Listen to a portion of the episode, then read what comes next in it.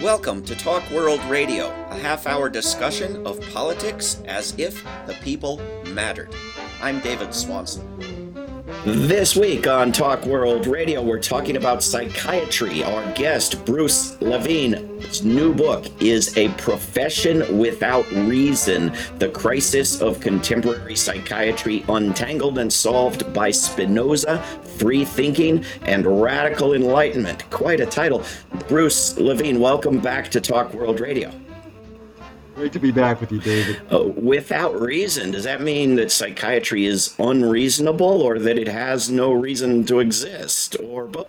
Well, it's funny. It's funny you said that. I, I when I was anticipating that I'd be talking to folks just like you, I, I assumed that was going to be an initial question, and the answer is both. I mean, initially when I came up with that title, it was the part of just their they're lacking reason, they're lacking rationality. That's part of the whole problem of the crisis. But then, obviously, as soon as about 20 seconds after I came up with that title, I thought, like, well, there's going to be a lot of people saying you're, you're saying that there's no reason for this profession, and that that I will leave open to debate. I mean, Spinoza himself was not an abolitionist. He was not like, you know, his his concern was that if you got rid of anything, you know, from his, his watching what happened in England uh, uh, uh, uh when they got rid of the kings and they put in Cromwell, and so Spinoza's feeling was it wasn't necessarily this fantastic thing. He would have anticipated Stalin after the Tsar. He would have anticipated Robespierre. And so I don't. I'm not like I don't know what would happen if we just got rid of psychiatry. So, but it's certainly the main thing I'm trying to get across is that there's the book is you know psychiatry is a profession without it's not using reason here, and that's part of why it's the crisis exists. I, I think we should probably explain to people what Spinoza has to do with uh, 21st century psychiatry uh, and why why Spinoza is so central to the book is the idea that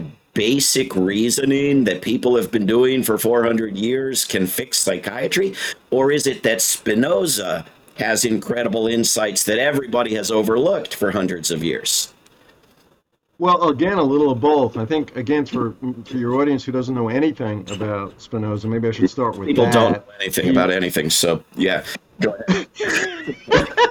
So Spinoza is a Dutch philosopher. He was born in uh, 1632, so 17th century Dutch philosopher. But people have to understand back back in that era, philosopher meant you cared about everything. So he cared a lot about science. He did he did experiments himself. He talked to the famous uh, scientists of his era, and so part of the thing about Spinoza was that he that it was an interesting guy to pick. Number one, because he was called the apostle of reason, and that's what psychiatry needs: some more reason applied to it. But he also he cared not just about what we commonly think of when we think of philosophy, metaphysics, and epistemology, and these kinds of things. But he cared a lot about psychology. So that's one of the things when I first got interested in Spinoza when I was a young guy in my late teens.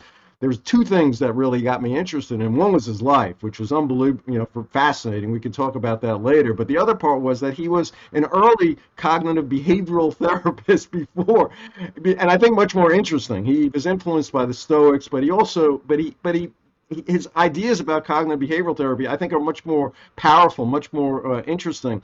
But the other part, why Spinoza, probably the most important part of him, was that how he initially got in most trouble before he wrote his magnum opus, the, the Ethics, which talks much more psychological, was he wrote this thing in 1670 called the Theological Political Treatise. So he's very much cared about the effect of a theology, these ecclesiastic authorities who are oppressing all his buddies and himself, you know, curtailing free speech, and he cared about their influence on politics. And so one of the things that was really clear to me that was much people thought about it a lot more in 1960s, 1970s. They seem to have forgotten that psychiatry ha- is this institution that has a lot of powerful uh, political role in our society. And I think Spinoza's analysis of like the role of clergy eh, politically in his day applies almost 100% to the role of psychiatry today. So those are a few reasons why I think Spinoza is interesting. There's a bunch more. There, there are a couple of mental illnesses, Bruce Levine, that have been eliminated, right?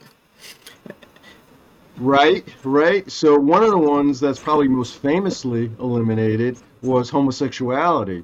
Which was a mental illness up to 1973. So psychiatry, people, there's a thing called the DSM, which is the Bible of psychiatry. It's commonly called the Bible. It's, it's published by the American Psychiatric Association, which is the Guild of America's Psychiatrists and the DSM stands for Diagnostic Statistical Manual of Mental Disorders. We're up to DSM 5 right now, so they revise it every 15, 20 years to, because it gets criticized all the time every time they revise it, so they try to make it more valid, more reliable. They always fail, and we can talk about that later.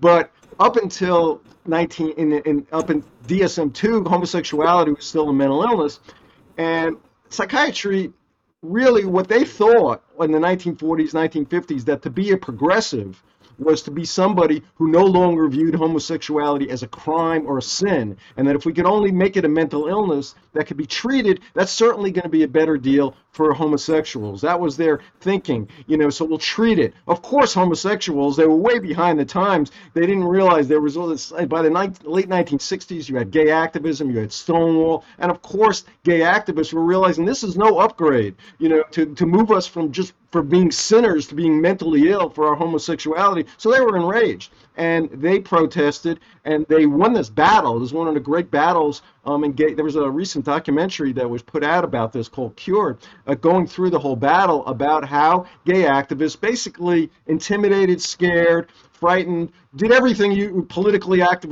fantastic political activism they had some insider psychiatrists who hadn't come out yet who helped them, and, and they won this battle to eliminate, abolish uh, homosexuality as mental illness in 1973. So part of the interesting thing for that, besides being a great victory for gay activists, was that in the 1970s it was one more um, nail in the coffin for psychiatry that it was obvious to almost everybody that this is not a scientific thing. You can't, you you know, most you know, you can't get rid of cancer or diabetes by activism, right? So this must be a political thing, and so people got thinking a lot more, and that was the era where you know, One Flew Over the Cuckoo's Nest won Best Picture in 1975. There's much more critical thinking about this whole thing called psychiatry, and so it became like it, more people thought like, well, maybe it's not just homosexuality that's just this political thing that's not really a valid, um, scientifically valid disease or disorder. Maybe all of these things are, at least a bunch of them. So that was one that got abolished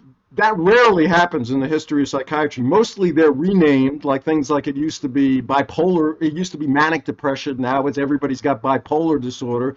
And ADHD, attention deficit hyperactivity disorder, has gone through many, many different names. And there's more increases. So the DSM's gone. 1952 it was like that. Then each one by night by the 19 uh, the, the 2013 DSM-5, it's like that. More and more people get pathologized. And there's a lot of incentives for it to increase, for the medicalization of, of everyday life, if you will. There's a lot of drug company incentives, psychiatry gets more power, but there's also other societal political incentives which we could get to. Uh, once upon a time, at least in the U.S. South, that there was a mental illness that would cause enslaved people to try to free themselves, uh, which seems even more ridiculous than homosexuality as a mental illness. But are they all like that? Are some of them that bad? Are all of them that bad? What's the what's the takeaway here? Well, it depends who you're talking to. Okay, so certainly some you know, but runaway slave in 1851. Now, to be fair, this is before the American Psychiatric Association. This is some renegade Louisiana guy named Dr. Samuel Cartwright, and that people just use that example not to critique the American Psychiatric Association, but just to talk about the notion of invalidity. All right, I think it's an important scientific notion to know that just because you call something an illness or a disease, as Samuel Cartwright called runaway slave drapetomania patients, you know, it doesn't mean it's true. So that's an important thing in science to, to evaluate whether something's valid or not. Um, and you know whether you know whether you I think it's an important thing, and this is an also important Spinoza notion. When he was evaluating whether something's truthful or not, he had three kinds of knowledge, and the first kind of knowledge um, was one that you couldn't really trust to give you valid truths, or what he called um, adequate ideas. That was the kind of synonym in back in, in those days for validity. And if you use this first kind of knowledge, which included opinion, Okay, it included a hearsay, included a few other things, but opinion was part of this first kind of knowledge. And basically, when you take a look at all of these so-called diseases, illnesses, and disorders in the DSM, they're all based on opinion of a very small group of people. So there's this elite group, a task force that the American Psychiatric Association assigns to study this problem, and they come up with a new DSM. We know the majority of people on this task force have financial links to drug companies, so they have incentive to pathologize more and more of our human behavior. And I'll leave it up to people. A lot of people, maybe watching a show like yours, would laugh at something like oppositional defiant disorder, which the symptoms of that, by the way, when they took out uh, homosexuality in the DSM 3, they included a lot more kid diagnoses, which I guess they figured out they weren't going to get a lot of protests from eight, nine year olds. It was harder for them to organize than for adult gay activists. I don't know if they thought that through all the way, but that's what's happened.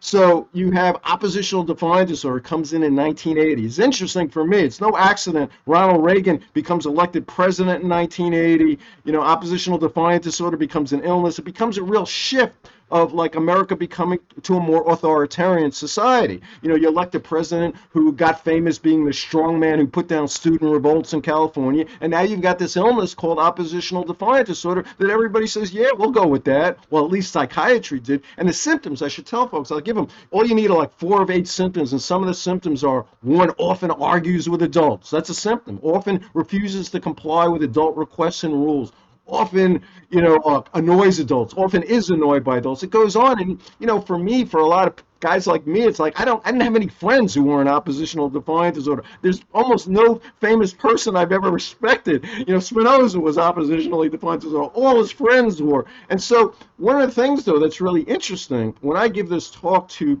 ex-patient activists, you know, psychiatric survivors, that whole population, they're laughing in the audience about something about oppositional defiant disorder. When I'm giving this talk to psychiatrists or psychologists, or whenever I talk to them, you know, they're they're going like, you know that does sound like a disorder. These people these young people are very uh, they create a lot of tension. They're they're very inconvenient you know like they need to be treated. And you you know you and my first reaction is like weren't you ever oppositionally defiant disorder in your entire life? Didn't you ever refuse to comply with adult? And then i look at their faces and i go like maybe not. Maybe they've never done that. And so when they see somebody and this is an important element when you see somebody so different than who you are and they're creating some degree of tension, they're inconvenient, then then it's an easy thing to say, well, they're mentally ill. You know, and, and for some people they feel that they are actually giving that that's a more tolerant thing to do than saying that they're morally bad. It seems like it's a matter of degree, right? If there were someone incapable of ever obeying anything in their life, that could be a problem. But these people who will see a line and go get in it without knowing what it's for, or tell a Tonight Show a questioner, yes, you should bomb such and such a fictional country, you know, there's a there's a problem at the other end of the spectrum, right? But to but to call either one a mental illness suggests some sort of scientific measurement that that that hasn't happened, right? Right. These are all opinions, and so people can argue real. You know, people some things back in you know for hundreds, you know, thousands of years, things some things were obvious sins for some people. You know, like oh yeah, there's no doubt that's a sin. But for other things, people debated and they questioned, and it's the same thing here. Now some folks would say like okay you know they would say you know maybe these oppositional defiant disorders certainly homosexuality and drapetomania these are not valid things and maybe this oppositional defiant disorder is not valid maybe preschool adhd i should tell you there's a new one they're using more and more three-year-olds who talk too much literally the symptoms who talk too much who uh, won't pay attention to detail who won't wait till a question is given before they answer it you know they're preschool adhd i mean so some people say, okay, that's absurd, that's crazy. But certainly there's something like schizophrenia, like people who have these delusions and, and, and hallucinations. Well, if you talk to most people don't get a chance to talk to people who've been in that state. I have most mental health professionals, unfortunately, they only see people when they're in this state that looks so scary, so frightening, so crazy, and they, they look so, you know, that, that they that, that it makes sense that they have a mental illness. They don't talk to these folks after they've gone through these states, and and sometimes there was reasons that they were acting like that, and that it was part it was just a kind of a normal human variation so for example it would surprise a lot of people to know that hearing voices Well, uh, by some studies, oh, you know, five, you know, five to twenty-eight percent of people hear voices. I've talked to a lot of folks out there who they just the difference between them and somebody else were when they heard their voices, they didn't tell anybody. They they didn't tell their parents. They didn't tell any doctors. Their voices were kind of interesting, and they went through life and and and nothing. They didn't get hospitalized. And then other folks who have these voices and innocently, naively tell the wrong authorities, a teacher, a parent, or a doctor, and boom, they're locked up. And before they know it, what happens to them, their treatment, how they're coerced, creates rage. They become labeled a mental health mental patient. So the whole idea, there's actually something called a Hearing Voices Network right now. I talk a lot about it in uh, in the book of, of like people who like say like this is the way you really want to deal with folks who hear voices. The big problem is not the voices. The big problem is people being scared of them, the person themselves being frightened with them, the the, the, the professionals around them, and that's what creates people like being out of control. So even things like that. I give you another. Besides this whole issue of validity, okay, there's two issues really at least two important issues when you're talking about the science of these disorders. So let's say even if you believe that oppositional defiant disorder or preschool ADHD, let's say you believe these things are diseases or disorders, or you believe, you know, Bruce, you're wrong. If you have bizarre delusions, you are a schizophrenic, which is in the DSM-4, that was good enough. If you have bizarre delusions, that was good enough. Well, they they did a study of 50 senior psychiatrists to ask them like, can we all agree on what's bizarre? and they could not. They could not agree. So think about it. If I met, you know, David Swanson, Dr. Swanson, the psychiatrist, your idea of a bizarre delusion would be spending a billion dollars on a a F-35 that flies around in the air and believing that that's creating more security for your society. For you that and me, that's an obvious bizarre delusion. But not, and so we, if you and I were psychiatrists, I guess I guess we could we could hospitalize, we could we could classify paranoid schizophrenia, all of these all these folks in Congress who vote for that issue um, and if they deny it, then we can say they have no insight. We can say they have anosognosia, which is if you have no insight, then we could coerce them into treatment. But I think people have to understand these are all opinions, and you can't even if you believe something is a valid illness, you've got a problem scientifically. You can't get agreement. You can't, and you have no reliability. And therefore, if you don't have reliability, you don't have validity. All science, when you're trying to associate these things with brain defects or genetics, or it just it's just garbage in, garbage out. It, it, Bruce Levine's book is called A Profession Without Reason. Uh, I highly recommend it. Um, if you, with any mental illness, I mean, there are a lot more of them than the ones we've mentioned so far. If you take two different psychiatrists and the same patient, do they arrive at the same diagnosis? Uh, is there any predictability in terms of, of psychiatrists arriving at the same diagnosis of the same patient? Sorry.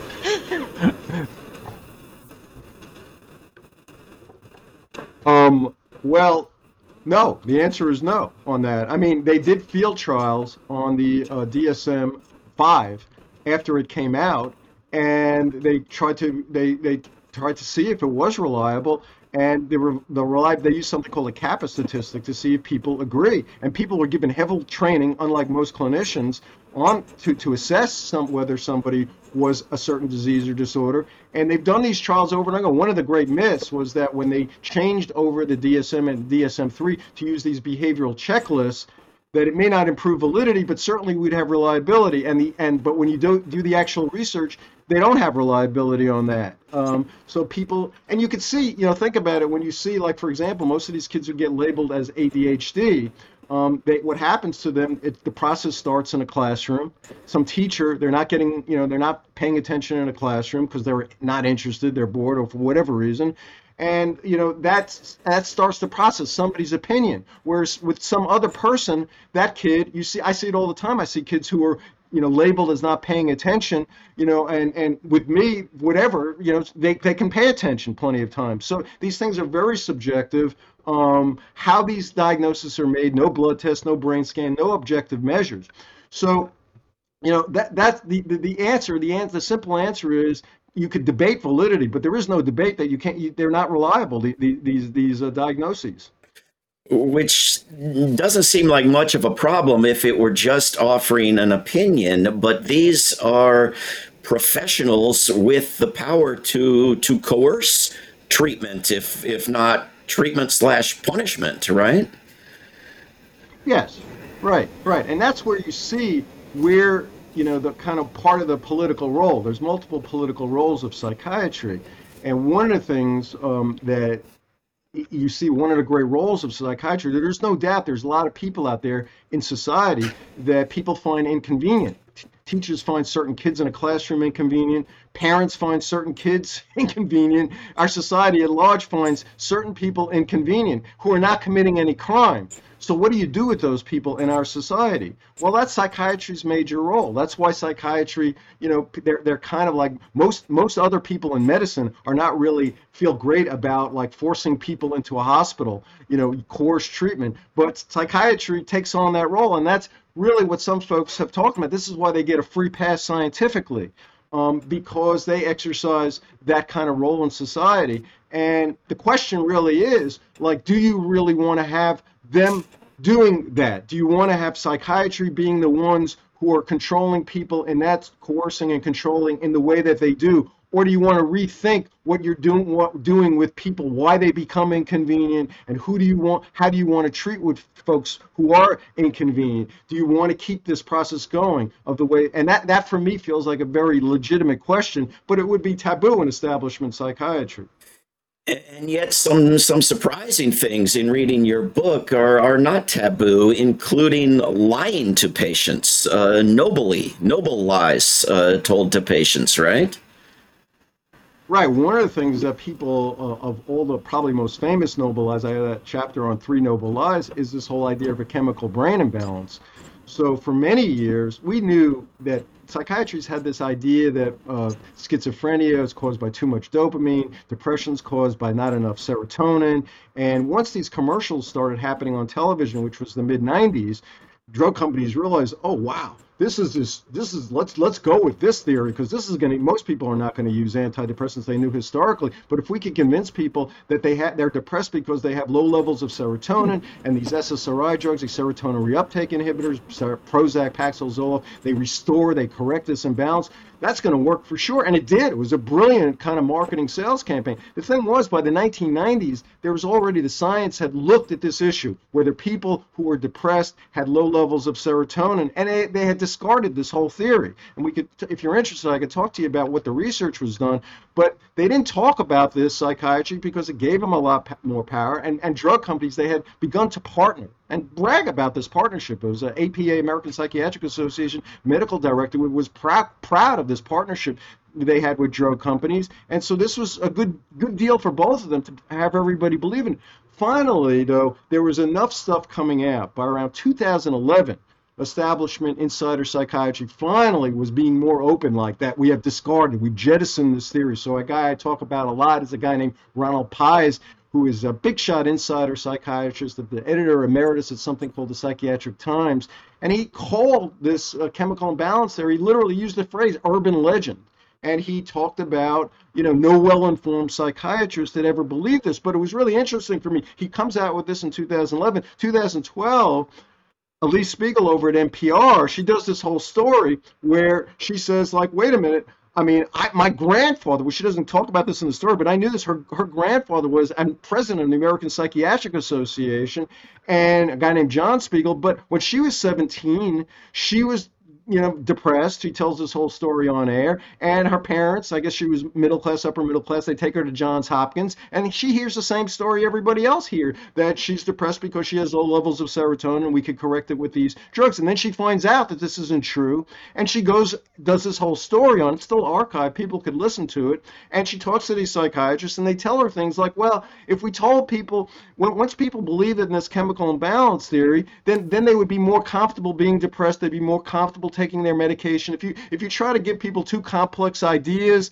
you know um, that that that makes them even more anxious. You got to give them something simple. So these were the things that sh- she was told by researchers later on why they kept on going on with this theory. But you know, if you ask most Americans, even most primary care doctors who are most responsible, I should tell you, for prescribing psychiatric drugs, much more than psychiatrists. If you ask most of them, I haven't seen a poll recently, but I would bet you the majority of them still believe in this chemical imbalance theory, just like WMDs. There was a, a, a you know a couple of years ago I saw a poll uh, on how many Americans still believe that WMDs were found in Iraq, and it was like among Republicans majority. It's like you know over 50% of Republicans, and so it's the whole thing that great scientific critic Carl Sagan used to talk about. Like if you bam, if you get bamboozled, once you get bamboozled, it's hard to ever let go of that bamboozle. You get attached to this idea. So that's one of the wild things that they've already abandoned this psychiatry. They finally abandoned this idea of this chemical imbalance theory, and they moved on to some other guy uh, ideas like circuitry defects or something like that.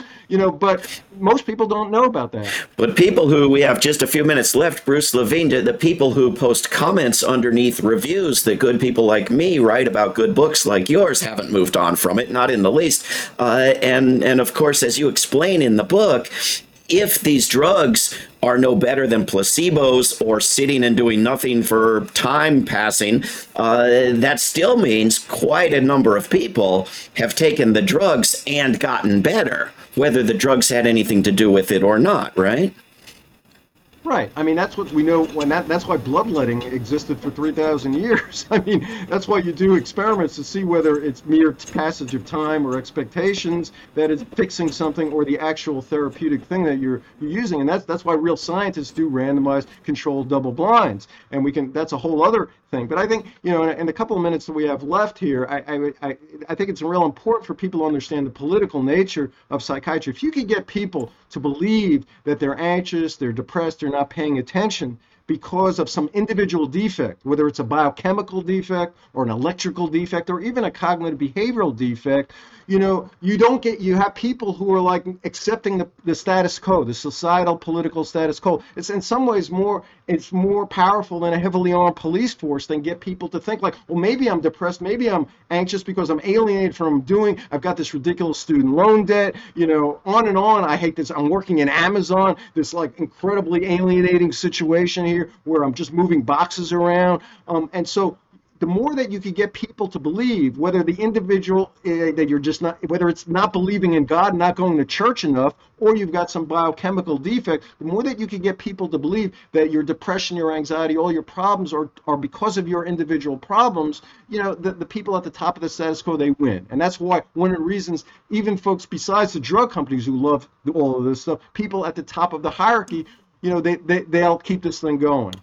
It, it it really is is political as you mentioned when you consider all the crazy things that are acceptable uh, from uh, a grand variety of mainstream religions to political religions and environmentally destructive and and war causing behaviors you know are all perfectly acceptable. Um, it's it's it, a, a very odd situation the book is incredible the book is called a profession without reason the Crisis of Contemporary Psychiatry, Untangled and Solved by Spinoza. It will make you want to go out and, and read Spinoza, by the way. Free Thinking and Radical Enlightenment by our guest, Bruce Levine. Bruce, thank you very, very much uh, again for coming on Talk World Radio. Great chatting with you, David. This is Talk World Radio. I'm David Swanson. Take action at rootsaction.org. Help end war at worldbeyondwar.org. Read or listen to today's Peace Almanac entry at peacealmanac.org. All past shows can be heard at talkworldradio.org. Talk World Radio is produced in Charlottesville, Virginia, and syndicated by Pacifica Network. There is no way to peace. Peace is the way.